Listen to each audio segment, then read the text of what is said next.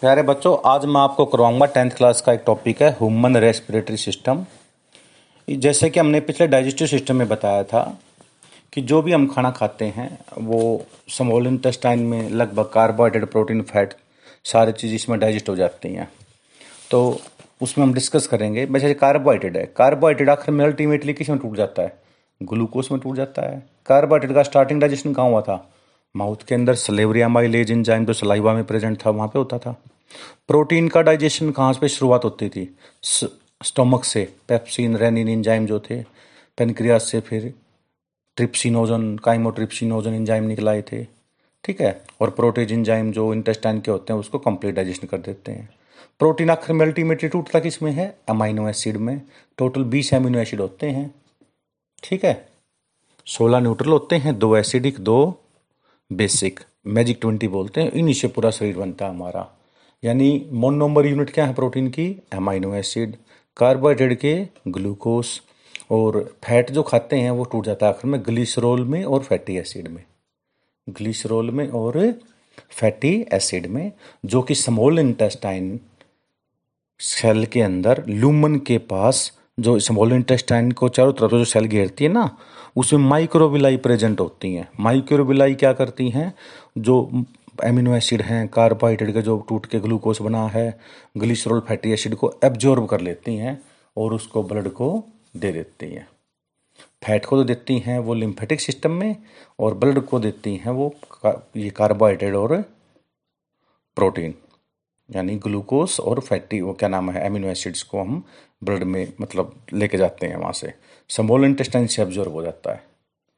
समझ में आ गई बात यह अब जैसे कि मैंने बताया था, एक पाइप तो फेरिंग्स के बाद चली गई, फ़ूड पाइप में जिसको इसोफिगस कहते हैं, और दूसरी पाइप चली गई विंड पाइप जिसको हम ट्रैकिया कहते हैं। जिसको हम क्या कहते हैं?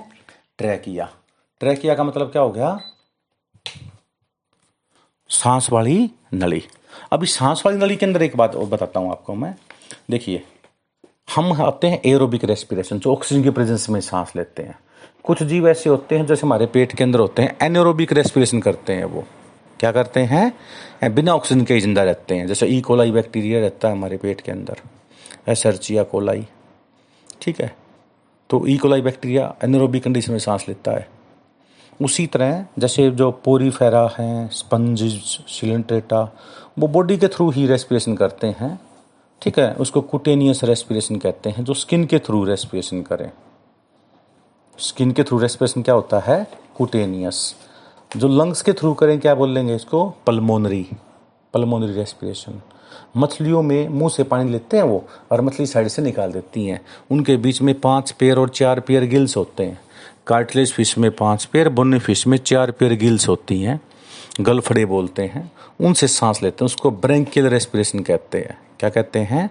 ब्रैंकियल रेस्पिरेशन और मेंढक जो होता है ना, मेंढक के अंदर लंग्स भी डेवलप हो जाते हैं। क्योंकि मेंढक पानी से सबसे पहला जीव था जो एम्फीबियन बाहर आया था। ठीक है? और हम बात करें बक्को फेरेंजियल कैविटी होती है, उसके थ्रू सांस लेता है। ठीक है? कुटेनियस स्किन के थ्रू भी, केचुआ भी स्किन के थ्रू सांस लेता है।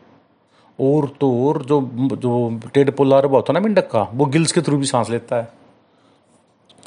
उसी तरह बुक लंग्स होता है, मकड़ी के अंदर ये क्या नाम है, बिच्छू के अंदर। और एक लाइमुलस किंग क्रैब जीव होता है, अर्थ्रोपोडा के अंदर, वो बुक गिल्स के थ्रू सांस लेता है। तो ये अलग अलग तरह के जीव हैं। फिर मैंने बताया था, देखिए, नाक के अंदर सबसे पहले होगा नोस्ट्रिल एक्सटर्नल नाक नथुन, जिसको ऊपर बोलते हैं, नाक का आगे वाला हिस्सा। फिर आती है नेजल कैविटी। इसके अंदर साइड में नाक की कैविटी बन जाती है। दो पाइप निकल बन जाते हैं, बीच में एक दीवार खड़ी हो जाती है, उसका नाम होता है नेजल सेप्टम। सेप्टम का मतलब दीवार, दोनों नाकों के बीच में। ठीक है? फिर आते हैं इंटरनल लेयर्स। अब इसके अंदर क्या होते हैं? जब नाक के अंदर देखते हैं, हम तीन कौनचिया होते हैं। टर्बिनेटर भी कहते हैं इसको। Superior conchae, middle conchae, inferior conchae. Superior conchae middle conchae और इन्फीरियर कौनचिया नाक के अंदर बहुत सारे हेयर प्रेजेंट होते हैं, जो कि डस्ट पार्टिकल को अंदर जाने से रोकते हैं। फिर नेजल चैम्बर हो गया इंटरनल लेयर्स के अंदर। यहाँ पे तीन कौंचियाँ होंगी जो ठंडी है, ठंडी हवा को क्या करते हैं? गर्म करते हैं। और ऊपर साइड में एक स्पेशल तरह की सेल होती है ग्रुप होता है टिश्यू का। उसका नाम होता है olfactory epithelium olfactory epithelium इसके अंदर वो स्पेशल सेल होती हैं जो स्मेल पहचानती हैं कि किस तरह से सांस की क्वालिटी क्या है। ठीक है ना? उसको हम क्या कहते हैं? ओल फैक्ट्री इपिथेलियम के अंदर स्पेशल तरह की स्मेल को आइडेंटिफाई करने के लिए सेल्स होती हैं। कई आदमियों के अंदर ये काम नहीं करते तो उनको स्मेल दुर्गंध नहीं आती। जैसे घरों में भी गैस का सिलेंडर होता है ब्यूटेन होता है इसके अंदर ब्यूटेन आइसो ब्यूटेन पर उसमें ब्यूटेन में स्मेल नहीं आती। तो स्मेल ताकि लगे पता लोगों को भी गैस लीकेज है तो उसमें मिथाइल मर के पटनम नाम का केमिकल डाल देते हैं। इथाइल मर के पटनम या मिथाइल मार के पटनम नाम का केमिकल डाल देते हैं, जिससे गैस लीक होती है तो हमें पता लग जाता है। एलपीजी कहते हैं इसको लिक्विफाइड पेट्रोलियम गैस आपने देखा होगा कि सीएनजी की बस चलती है सीएनजी के स्टेशन खुल चुके हैं, उसको बोलते हैं कॉम्प्रेस्ड नेचुरल गैस इसमें मिथेन होती है। ठीक है? अब यानी डस्ट पार्टिकल को अंदर चला गया तो उसको हेयर रोकेंगे नाक वाले। और अंदर चले गए तो नेजल फ्लूड होता है, वो उसको ऑब्जॉर्व कर लेंगे और फिर छींक आके वो सारा बाहर आ जाएगा, ताकि पैथोजन अंदर ना घुसें। क्वालिटी को एयर को चेक कौन करता है? ओल फैक्ट्री इपिथेलियम के अंदर सेल्स होती हैं, वो दिमाग में सिग्नल भेजती हैं, और फिर सांस आ जाता है फेरिंग्स रीजन में। मैंने बताया था तीन रीजन होते हैं नेजो फेरिंग्स नाक की तरफ़ ओरो फेरिंग्स मुँह की तरफ़ लेरिंगो फेरिंग्स नीचे की तरफ़। फेरिंग्स ही बोल दो। अब फेरिंग्स से हवा आ गई किसमें। ट्रैकिया में ट्रैकिया के ऊपर मैंने बताया था, एक छोटा सा बॉक्स होता है, उसका नाम होता है लेरिंग्स या साउंड बॉक्स एडम्स एप्पल भी कहते हैं इसको। एडम्स एप्पल भी। इसमें से ग्लोटिस होते हैं, जिसकी वजह से क्या होता है भाई? आवाज़ निकलती है। क्योंकि सर्कुलेटिंग एयर प्रोड्यूस साउंड तो ये ग्लोटिस है ना, जैसे हम दिमाग से चलते हैं, वैसे ही वो हिलते हैं, और उस तरह से हमारे नाक और मुँह की सहायता से, होठों की सहायता से जीव की सहायता से आवाज़ निकलती हैं। जितने भी कंसोनेंट वावल सवर व्यंजन वगैरह होते हैं तो सारे इसकी वजह से ही होते हैं ये। और इपीग्लोटिस ऊपर वाली मेम्ब्रेन होती है, जो कि खाने के पार्टिकल को सांस वाली नली में आने से रोकती है। अब आप ये जो सांस वाली नली देखोगे ट्रैकिया इसके ऊपर हल्की हल्की रिंग बनी हुई होती हैं। हल्की हल्की क्या बनी होती हैं? रिंग बनी हुई होती हैं, जैसे ये ट्रैकिया हो गया ट्रैकिया के ऊपर ऐसे ऐसे रिंग होती हैं। चूड़ी सी बनी होंगी। वो रिंग पूरी नहीं बनी होती, कभी तुम तो पूरा घेर लेंगे। ये आधी होती हैं। क्यों होती हैं आधी? क्योंकि जब हम सांस लेते हैं भाग गए हम तेज तो ऑक्सीजन के लेवल ज़रूरत ज़्यादा हमारे को। तो वो यदि पूरी रिंग होगी तो हमारा ट्रैक क्या फूल नहीं सकता। कम होगा तो तो इनकम्प्लीट होगा तो वो फूल सकते हैं। चांस तो है ना फूलने के। तो ये जो कार्टिलेज की रिंग होती है ना, ये फूलने में ट्रैक किया को, ताकि ज़्यादा ऑक्सीजन होता तो ज़्यादा चौड़ी होकर ज़्यादा ऑक्सीजन अंदर चली जाए, उसमें हेल्प करती हैं। कई आदमियों की डेड बॉडी मिलती है, जब पोस्टमार्टम ऑटोपसी करते हैं ना पीजीआई में तो ये देख लेते हैं, क्योंकि एक जिसने गला दबा के मार रखा होगा तो ट्रैक टूट जाते हैं तो हमें पता लग जाता है कि गला दबा के इसकी हत्या कर रखी है। पता लग गया? तो ये ट्रैकिया होते हैं। ट्रैकिया के फिर आगे चलने के बाद दो भाग हो जाते हैं। एक लेफ़्ट लंग्स में चला गया, एक राइट लंग्स में। ठीक है? इसको बोलते हैं प्राइमरी ब्रोंकाई क्या बोलेंगे इसको हमें? प्राइमरी प्राइमरी के फिर आगे दो भाग हो जाते हैं। सेकेंडरी ब्रोंकाई क्या बोलते हैं इसको हमें? सेकेंडरी ब्रोंकाई सेकेंडरी के फिर आगे हो जाते हैं टर्सरी ब्रोंकाई टर्सरी ब्रोंकाई इस तरह से ब्रांच बन जाती है। सत्रह से तेईस बार। सत्रह से तेईस बार बहुत सारी ब्रांच बन जाती हैं और सत्रह से तेईस बार जो डिवाइड होके ये ब्रांच बन गई इससे क्या होता है? लगभग 300-400 मिलियन आखिर में जाने के बाद एक बबल से बन जाते हैं। इसको हम कहते हैं एलवियोलस क्या कहते हैं इसको हमें? एलवियोलस जैसे ये ट्रैकिया हो गया। ट्रैकिया से फिर दो ब्रांच निकल गई फिर दो ब्रांच निकलती। ऐसे ऐसे सत्रह से तेईस बार पाइप डिवाइड होते होते होते आखिर में एक राउंडेड स्ट्रक्चर बन जाता है पतली सी मेम्ब्रेन का। इसका नाम होता है एल्वियोलस फुसफुस कहते हैं इसको। ठीक है ना? या एल्वियोलस एलवलाई बोलते हैं। एल्वियोलस तो सिंगुलर और एलवलाई होता है प्लूरल स्ट्रक्चर। यानी लंग्स की स्ट्रक्चरल और फंक्शनल यूनिट क्या होगी? एल्वियोलस क्या होगी? एल्वियोलस एलवियोलस पिचकता क्यों नहीं? क्योंकि इसके अंदर लेसिथिन नाम का एक प्रोटीन होता है जो इसको पिचकने देता और सदा ये गिला रहता है और एयर से भरा हुआ रहता है। जब 200-400 एल्वियोलस जुड़ जाते हैं तो एल्वियोलर सेक बन जाते हैं। क्या बन जाते हैं? एल्वियोलर सेक बैलून का जैसे गुच्छा सा होता है ना, इस तरह से। इस तरह से हमारा लंग्स जो होता है ना, पूरा फुला हुआ रहता है। और हर एक एल्वियोलर स्ट्रक्चर जो होता है उसके अंदर हाईली ब्लड कैपिलरी नेटवर्क होता है, जिससे डीऑक्सीजनेटेड ब्लड क्या बन जाता है यहाँ पे आके? ऑक्सीजनेटेड बन जाता है। 300-400 मिलियन मिलियन का मतलब 10 की पावर 6 इतने एलिवेलस होते हैं एक ह्यूमन लंग्स के अंदर। जो बच्चा बीड़ी सिगरेट पीता है, धुआँ जैसे इसको किसी ने स्मोकिंग कर ली, हुक्का पी लिया, उससे क्या होता है? वो धुआँ आते आते जैसे मुँह के थ्रू पिया है, नाक के थ्रू पिया है तो वहाँ की सेल को डैमेज करता करता वो ट्रैकिया में primary bronchi secondary bronchi tertiary bronchi सत्रह सौ इक्कीस और आख्या क्रम किसमें पहुँच जाता है एल्वियोलस में पहुँच जाता है। और ये एल्वियोलस को डैमेज कर देता है। यदि मैं हर एक एल्वियोलस को फैला दूँ ना तो लगभग सौ मीटर स्क्वेयर एरिया कवर होता है। और जो आदमी स्मोकिंग करता ना, उसका ये एरिया घट के 40 मीटर स्क्वेयर भी बन जाता है। यानी अंदर जो एल्वियोलस होते हैं, आपस में फट जाते हैं। ऐसी बीमारी का नाम होता है एम्फाइसीमा। क्या नाम होता है इसका? एम्फाइसीमा। अब ध्यान से ये देखो आप, एम्फाइसीमा का पता लग गया आपको? एम्फाइसीमा क्या होता है? लंग्स की मेम्ब्रेन आपस में टूट जाए। अब ये जो ट्रैकिया आके प्राइमरी, सेकेंडरी ब्रोंकियम टूट गया, ये तो होगा अंदर वाला स्ट्रक्चर इसके ऊपर देखे तो दो लंग्स बन जाते हैं। एक राइट लंग्स एक लेफ़्ट लंग्स राइट लंग्स के ऊपर से देखेंगे तो देखो एक ऊपर से निशान एक होता है ट्रांसवर्ज फीचर ट्रांसवर्ज, लाइनिंग होती है। एक होती है ओब्लिक तिरछी फीचर्स तो दो फीचर्स होगी, एक ट्रांसवर्ज, एक लोंगी ओब्लिक फीचर तो कितने चैम्बर कितनी होगी कैविटी? कितने चैम्बर दिखाई देंगे? एक, दो, तीन। यानी राइट लंग्स में ऊपर से स्ट्रक्चर देखेंगे हम तो एक, दो, तीन पार्ट दिखाई देंगे राइट लंग्स के भी। ठीक है? और लेफ़्ट लंग्स के दो ही होते हैं ओब्लिक फीजर बस इससे एक ऊपर वाला, एक नीचे वाला। लेफ़्ट लंग थोड़ा सा छोटा होता है। लेफ़्ट लंग थोड़ा सा क्या होता है? छोटा होता है, क्योंकि इसमें मेडिटेनियम स्पेस होता है दिल के लिए। लेफ़्ट लंग्स में थोड़ी सी जगह होती है मतलब अंदर साइड में दशा हुआ होता है। लेफ़्ट लंग्स छोटा होता है राइट की कंपैरिजन में, क्योंकि उसमें दिल के लिए जगह होती है। इसलिए इसको बोलते हैं mediastinum space space for heart बोलते हैं इसको।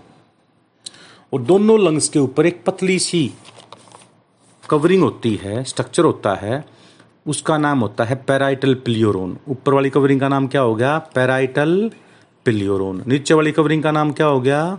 विसरल प्लियोरोन पैराइटल का मतलब ऊपर वाली प्लियोरोन का मतलब लंग्स के ऊपर की कवरिंग विसरल का मतलब नीचे वाली प्लियोरोन का मतलब लंग्स के ऊपर वाली कवरिंग यानी लंग्स के कवरिंग दो होती है, ऊपर वाले का नाम पैराइटल नीचे वाले का नाम विसरल। दोनों के बीच में स्पेस हो गया, इसको बोलते हैं प्लूरल कैविटी। इसमें फ्लूड होता है, इसका नाम होता है प्लूरल फ्लूड। क्या नाम होता है इसका? Pleural fluid. एक्सीडेंट वगैरह में प्लूरल फ्लूड फट जाता है। प्लूरल फ्लूड लंग्स को प्रोटेक्ट करता है, ताकि कोई चोट मार दे तो प्लूरल फ्लूड को लगेगा, वो लंग्स को नुकसान नहीं पहुंचेगा। वो फट जाता है कई बार तो फ्लूड बाहर जाता है, प्लूरल फ्लूड। और प्लूरल फ्लूड बाहर आना मतलब न्यूमोथोरेक्स बीमारी होती है ये। बहुत मुश्किल से ऑपरेशन करना पड़ता है इसका। कई बार सर्वाइवल भी नहीं होता। न्यूमोथोरेक्स अब देखो, ये थोरेसिक कैविटी हमारी, क्योंकि थोरेसिक कैविटी में क्या होता है लंग्स होते हैं, बीच में हार्ट होता है। छाती और पेट के बीच में एक डोम शेप का, या एक कैसे कन्वेक्स शेप ऊपर से नीचे से कनकेव शेप है ना? डायफ्राम होता है। क्या होता है? डायफ्राम ये ऐसे। छाती और पेट को डिवाइडिंग, डिवाइड करता है ये डायफ्राम क्या बोलते हैं? डायफ्राम अब क्या होता है? देखिए ध्यान से। शुरू में तो एलिमेंट्री कनाल बनी थी, एक माउथ एक एनस उसमें से जब वो पानी में रहने लगे तो एक बैलून सा स्ट्रक्चर बन गया। जैसे कार्टिलेज फ़िश, जब बोन में फ़िश बनी थी ना तो उनका वज़न ज़्यादा हो गया था, क्योंकि कार्टिलेज में कम वज़न होता है बोन में वज़न ने ज़्यादा होता है। तो वहाँ पे एक बैलून लाइक स्ट्रक्चर बन गया था। इसका नाम होता है एयर ब्लैडर ये एयर ब्लैडर फिर आने वाले समय में क्या बन गए? लंग्स बन गए। यानी सबसे पहले लंग्स की डेवलपमेंट कहाँ हुई थी? बोनी फ़िश में हुई थी। ध्यान से सुनो, बोलो cartilage fish bony fish amphibians मेंढक वगैरह रेप्टाइल्स स्नेक वगैरह जो होते हैं, घड़ियाल हो गए, है ना? बर्ड्स और मैमल्स रेप्टाइल से दो ग्रुप बन गए थे, एक तो बर्ड्स उड़ने वाले और हम बन गए मैमल्स यानी fish amphibians reptiles birds mammals ninth class में था ये टॉपिक फ़िश मछलियाँ दो तरह की होती हैं. सबसे पहले कार्टिलेज फ़िश दूसरे नंबर पे बोनी फ़िश जब कार्टिलेज से बोन बन गई तो वज़न ज़्यादा हो गया मछलियों को तैरने में प्रॉब्लम आ रही थी. तो उनमें क्या हो गया? माउथ से थोड़ा सा आगे चलते एलिमेंट्री कनाल में एक स्वेलन होगी. एक बैलून लाइक स्ट्रक्चर बन गया, उसका नाम होता है एयर ब्लैडर एयर ब्लैडर की डेवलपमेंट सबसे पहले बोनी फ़िश में हुई थी, बाद में क्या बन गए थे ये? लंग्स डेवलप हो गए, जो हमारे अंदर आकर लंग्स बन गए. इसलिए मेंढक के अंदर जो लंग्स होते हैं ना, उनके ऊपर प्लूरल कैविटी नहीं होती. पर हमारे जो लंग्स होते हैं, उनमें प्लूरल कैविटी होती है। ठीक है? अब देखे ध्यान से। स्किन के थ्रू रेस्पिरेशन होना क्यूटेनियस गिल्स के थ्रू ब्रैंकियल लंग्स के थ्रू पल्मोनरी और कोक्रोच में ट्रैकिया के थ्रू सांस लेते हैं ट्रैकिल रेस्पिरेशन और जो कछुआ का भाई होता है टर्टल वो एन से सांस लेता है। ठीक है? और स्पाइडर वगैरह के अंदर क्या होते हैं? स्पाइडर में चार पेयर पैर होते हैं। मच्छर में तो थ्री पेयर लेग्स होती हैं, मकड़ी में कितनी होती हैं? फोर पेयर, बुक लंग्स के थ्रू सांस लेते हैं ये। ठीक है? और देखो ध्यान से, एक बीमारी होती है सीरोसिस जब कोई आदमी फैट खाता रहे, तली हुई चीज़ें खाता रहे लीवर डैमेज हो जाता है उसका। उसको फैटी लीवर सिंड्रोम बोलते हैं, बाद में वो लीवर डैमेज हो जाता है, उसको बोलते हैं सीरोसिस लंग्स के अंदर स्मोकिंग कर, करके एलविलोस खत्म हो जाते हैं, उनकी मेमोरी खत्म हो जाती है, इसको बोलते हैं एम्फाइसीमा क्या बोलते हैं इसको? एम्फाइसीमा और यदि एक्सीडेंट वगैरह हो, के प्लूरल मेम्ब्रेन फट जाए तो सारा प्लूरल फ्लूड बाहर निकल जाता है। लंग्स के लिए खतरे की बात है ये इसका नाम होता है न्यूमोथोरेक्स क्या नाम होता है इसका? न्यूमोथोरेक्स एक ना मतलब मछलियों में, मछलियों, नदियों में मछलियाँ बहुत सारी होती हैं। एक बार मरकरी का भरा हुआ ट्रक गिर गया था। बहुत सारी मछलियाँ मर गई थी। उस बीमारी का नाम था Minamata disease Minamata disease किसकी वजह से होता है? मरकरी की वजह से होता है मछलियों में। और कैडमियम ज़्यादा हो जाए ना तो एक बीमारी होती है, इटाई इटाई। क्या होता है? इटाई इटाई डिज़ीज़ होती है। आप देखो ध्यान से, सांस कैसे लेते हैं। वैसे थोड़ा जनरल बात बताता हूँ आपको। हम नौ बार प्लग झपकाते हैं, सत्रह से उन्नीस बार सांस लेते हैं बहत्तर बार दिल धड़कता है। लार्जेस्ट ऑर्गन है हमारा स्किन ठीक है ना? हम नज़दीक पच्चीस सेंटीमीटर तक देख सकते हैं और दूर तक हम इन्फिनिटी तक देख सकते हैं। फार पॉइंट है। इन्फिनिटी नियर पॉइंट है, पच्चीस सेंटीमीटर हमारी बॉडी में सबसे हार्डेस्ट मेटल होता है इनेमल दांत के ऊपर जो ये कवरिंग होती है ना वाइट कलर की कैल्शियम फॉस्फेट का बनता है। ठीक है, कई बार ना ये कैल्शियम फॉस्फेट खत्म हो जाता है क्योंकि हम जिसके पेट में एसिड बनता हो, ज़्यादा बाहर की चीज़ खाता हो तो उससे दांत सड़ जाते हैं। लॉन्गेस्ट बोन है हमारी थाई बोन फीमर बोन कहते हैं इसको। स्मॉलेस्ट बोन है, कान के अंदर स्टेपस बोन, सबसे छोटी बोन होती है। 206 हड्डियाँ होती हैं हमारे अंदर। बच्चे के अंदर 300 से ज़्यादा हड्डियाँ होती हैं। बच्चे से जब बड़ा बनता है तो कुछ हड्डियाँ आपस में जुड़ जाती हैं। हमारे कान की सुनने की एबिलिटी 20 हर्ड्स से लेकर बीस हज़ार हर्ड्स तक होती है। 20 हर्ड्स से लेकर हर्ड्स क्या होती है? फ्रीक्वेंसी। वेव की फ्रीक्वेंसी मापते हैं हर्ड्स में। तो 20 हर्ट्ज से लेकर बीस हज़ार तक सुन सकती हैं। 20 से नीचे हर्ट्ज को तो बोलते हैं इन्फ्रासोनिक बीस हज़ार से ज़्यादा हर्ट्ज की हो तो क्या बोलेंगे? अल्ट्रासोनिक जो अल्ट्रासाउंड नहीं होती। सिनेमोग्राफी में क्या होता है? चौबीस इमेज पर सेकंड यदि चौबीस चित्रों को हम एक सेकंड में घुमा के दिखाएँगे तो आपको चीज़ वो वीडियो की फॉर्म में चलती हुई नज़र आएगी। ठीक है? और एक बटा हुआ सोलह सेकंड तक। हमें कोई भी जो इमेज देखते हैं ना, वो हमारे दिमाग में रहती है। ठीक है, जो आपने देख लिया ना तो एक बटा सोलह सेकेंड तक रहता है आपके परसिस्टेंट ऑफ़ विजन हमारा ब्लड प्रेशर होना चाहिए 120 ओब्लिक 80 यानी 120 एम एम मरकरी होना चाहिए जब दिल कॉन्ट्रैक्ट करता हो सिस्टोलिक प्रेशर कहते हैं, और जब दिल रिलैक्स कर रहा हो मतलब जो वेंट्रिकल रिलैक्स कर रहा हो तो प्रेशर तब भी रहता है, उसको डायस्टोलिक प्रेशर कहते हैं, वो होता है एट्टी इससे ज़्यादा बीपी हो तो हाइपरटेंशन इससे कम है तो हाइपोटेंशन बेहतर बार दिल रखता है हमारा हेयर के अंदर कैरेटीन प्रोटीन होता है। टोटल मसल्स हमारे अंदर छः सौ उनतालीस सिक्स थर्टी नाइन होते हैं। टोटल बोन दो सौ छः होती हैं, बच्चों में तीन सौ से ज़्यादा होती हैं। समझ में आ गई है अब देखो ध्यान से भाई। मैकेनिज्म ऑफ़ रेस्पिरेशन भाई हम सांस का लेने का क्या प्रक्रिया होती है? सबसे पहला होता है इंस्पिरेशन पाँच मिनट का टॉपिक रहता है। सांस अंदर लेना एक्सपायरेशन सांस बाहर छोड़ना। जब इंस्पिरेशन करते हैं तो सबसे पहले तो डाइफ्राम देखो डाउन डाइफ्राम हमारा होता है डोम से पर पेट की साइड से देखें तो कनकेव होता है छाती की साइड से देखें तो कन्वेक्स होता है। ठीक है? इस तरह से। अब क्या होगा? जैसे हम सांस लेंगे इंस्पिरेशन करेंगे तो ये लंग्स फैलेंगे, क्योंकि लंग्स में ऑक्सीजन जा जा रही है। मतलब गैस जा रही है ऑक्सीजन सारी गैस जा रही है जो। अब उससे क्या होगा? जो ये डायफ्राम ना, ये ऊपर से कन्वेक्स शेप कनकेव में चेंज हो जाएगी और कनकेव शेप कन्वेक्स में चेंज हो जाएगी ताकि थोरेसिक कैविटी का साइज़ लॉन्गिट्यूडनली इंक्रीज करे। समझ में आ गई बात? जब हम इंस्पिरेशन करते हैं तो डायफ्राम कन्वेक्स कनकेव की तरफ़ जाता है। मतलब पेट की तरफ़ धक्का देगा और थोड़ी सी कैविटी बढ़ जाएगी, यानी पेट की तरफ़ सरक जाएगी।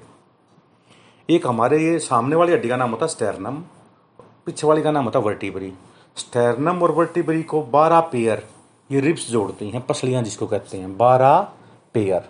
ऊपर वाली सात का नाम होता है ट्रू, क्योंकि ये पीछे से आती हैं, सीधी स्टेरनम में इस हड्डी में जुड़ जाती हैं। सात पेयर। तीन पेयर होती हैं फॉल्स वो आती तो हैं वर्टिबरी से, और मुड़ जाती हैं, आखिर में जुड़ जाती है सातवीं वाली के पास। सातवीं वाले में जुड़ जाती है, इसलिए बोलते हैं फॉल्स मतलब वो आती तो हैं पीछे से, पर इकट्ठी होकर एक बन के मुड़ जाती, एक बन के मिल जाती हैं, ऐसे। और लास्ट में होती हैं दो पेयर।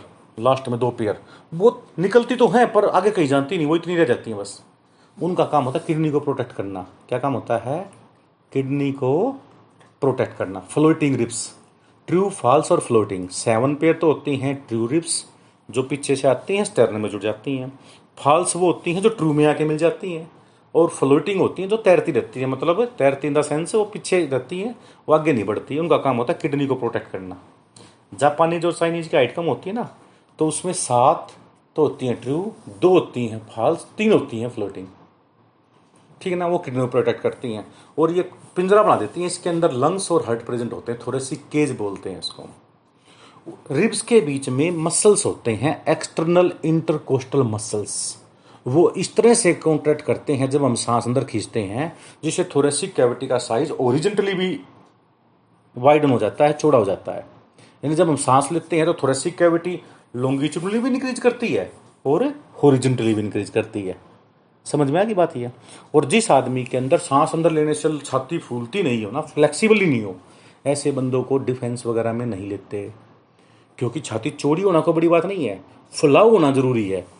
यानी लंग्स प्रॉपर काम कर, तभी करते हैं जब दो तीन इंच का फुलाव हो।